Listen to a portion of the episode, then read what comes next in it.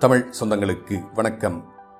Sathyan audio books வழங்கும் அமரர் கல்கியின் கல்வனின் காதலி. வாசிப்பவர் சத்யன் ரங்கநாதன். பகுதி ஒன்று. அத்தியாயம் முப்பது. வசந்த காலம். மறுநாள் உச்சிப்போதில் ஜலம் வறண்ட ராஜன் வாய்க்காலின் மணலில் இருபுறமும் அடர்த்தியாய் வளர்ந்திருந்த புன்னை மரங்களின் நிழலில் முத்தையன் மேல் துணியை விரித்துக் கொண்டு படுத்திருந்தான். அப்போது இளவேநீர் காலம். சித்திரை பிறந்து சில நாட்கள்தான் ஆகியிருந்தன. மரஞ்செடி கொடிகள் எல்லாம் தள தளவென்று பசும் இலைகள் தழைத்து கண்ணுக்கு குளிர்ச்சியளித்தன அவற்றின் மேல் இளந்தென்றல் காற்று தவழ்ந்து விளையாடிக் கொண்டிருந்தது. சற்று தூரத்தில் ஒரு வேப்ப மரம் பூவும் பிஞ்சுமாய் குலுங்கிக் கொண்டிருந்தது. அதிலிருந்து வந்த மனோகரமான வாசனையை முத்தையன் நுகர்ந்து கொண்டிருந்தான். அந்த மரத்தின் அடர்த்தியான கிளைகளில் எங்கேயோ ஒளிந்து கொண்டு ஒரு குயில் குக்கூ குக்கூ என்று கூவிக்கொண்டிருந்தது. சென்ற சித்திரைக்கு இந்த சித்திரை ஏறக்குறைய ஒரு வருஷ காலம் முத்தையன் இந்த பிரதேசத்தில் திருடனாக பதுங்கி வாழ்ந்து காலங்கழித்தாகிவிட்டது அந்த நாட்களில் இரண்டு பெரிய தாலுகாக்களில் உள்ள ஜனங்களெல்லாம் தன்னுடைய பெயரை கேட்ட மாத்திரத்தில் கதிகலங்கும்படியும் அவன் செய்திருந்தான். அத்தகைய பிரதேசத்தை விட்டு இப்போது ஒரேடியாக போய்விடப் போகிறோம் என்பதை எண்ணியபோது அவனுக்கு ஏக்கமாய்த்தான் இருந்தது மேற்படி தீர்மானத்திற்கு அவன் வந்து சில தினங்கள் ஆகிவிட்டன. திருடப்போன வீட்டில் எதிர்பாராதபடி கல்யாணியை சந்தித்து அதனால் சொல்ல முடியாத அவமானமும் வெறுச்சியும் அடைந்து ஒரு வார்த்தை கூட பேசாமல் திரும்பி ஓடினான் என்று சொன்னோமல்லவா?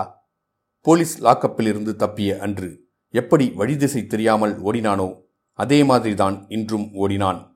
கடைசியாக எப்படியோ தன்னை சென்ற ஒரு வருஷமாக ஆதரித்து காப்பாற்றி வரும் கொள்ளிடக்கரை பிரதேசத்தை அடைந்தான். இரவுக்கிரவே ஆற்றைத் தாண்டி அக்கறை படுகைக்கும் வந்துவிட்டான். அந்த இரவிலேயே அவன் தன் வருங்காலத்தை பற்றி சிந்திக்கவும் தொடங்கினான். இனி வெகு காலம் இப்படியே காலந்தள்ள முடியாது என்று அவனுக்கு நிச்சயமாகிவிட்டது. போலீஸ் பந்தோபஸ்துகள் நாளுக்கு நாள் அதிகமாகிக் கொண்டு வந்தன. எப்படியும் ஒரு நாள் பிடித்து விடுவார்கள். அப்படி பிடிக்காவிட்டாலும் இவ்வாறு நிர்பயமாய் வெகுகாலம் நடமாட முடியாது என்று அவனுக்கு தோன்றிவிட்டது. கல்யாணியை பார்க்கும் ஆசைதான் அவனை இத்தனை காலமும் அந்த பிரதேசத்தில் இருத்திக் கொண்டிருந்தது. அந்த ஆசை இவ்வளவு விபரீத முறையில் நிறைவேறவே முத்தையன் மனங்கசந்து போனான். தான் இதுவரை சேர்த்து வைத்திருந்த பணத்தை எடுத்துக்கொண்டு எங்கேயாவது அக்கறை சீமைக்கு கப்பல் ஏறி போய்விடுவதென்று அவன் தீர்மானித்தான்.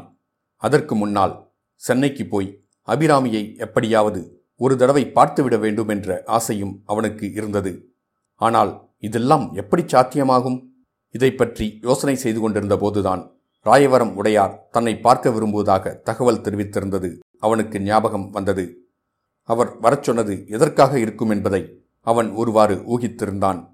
அவருடைய யோக்கியதையை முன்பே அறிவானாதலால் அவரால் அபாயம் ஏற்படும் என்று அவன் சிறிதும் பயப்படவில்லை. ஆனால் அந்த திருடனுக்கு போய் உதவி செய்வதில் அவனுக்கு இஷ்டமில்லாமல் இருந்தது. அதனால் தனக்கு முடிவில் நன்மை ஏற்படாதென்று அவனுடைய உள்ளத்தில் ஏதோ ஒன்று சொல்லிற்று.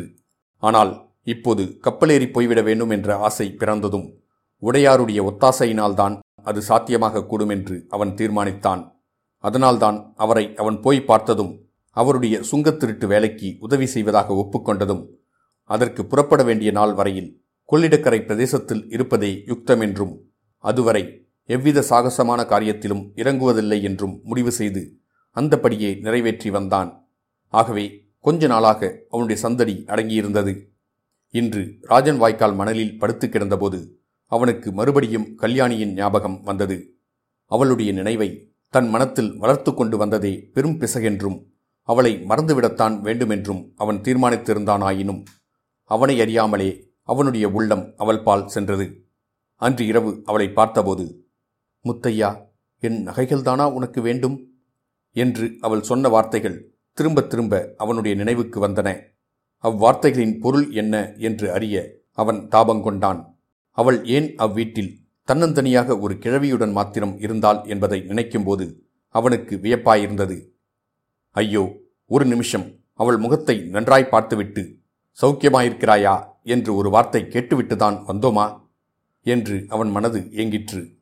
இப்படியெல்லாம் நினைக்க நினைக்க அவனுடைய மனத்தில் திடீரென்று ஓர் ஆசை எழுந்தது. தானும் கல்யாணியும் குழந்தை பருவம் தொட்டு ஓடி விளையாடி எத்தனையோ நாள் ஆனந்தமாய் காலங்கழித்த அந்த பாழடைந்த கோயிலை ஒரு தடவை பார்க்க வேண்டும் என்பதுதான் அந்த ஆசை. கல்யாணியின் கல்யாணத்துக்கு முன்பு அவளை தான் கடைசியாக பார்த்த இடமும் அதுவே அல்லவா? அன்று அவள் ஏன் வந்தேன் என்றா கேட்கிறாய்? வேறு எதற்காக வருவேன்?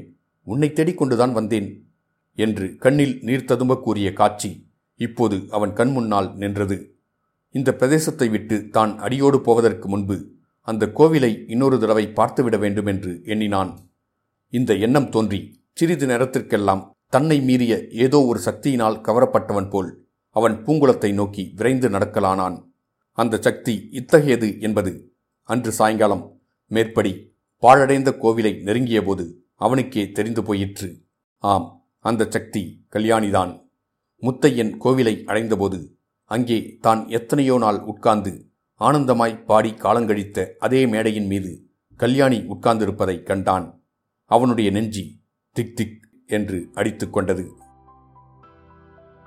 இத்துடன் அத்தியாயம் முப்பது முடிவடைந்தது. மீண்டும் அத்தியாயம் முப்பத்தி ஒன்றில் சந்திப்போம்.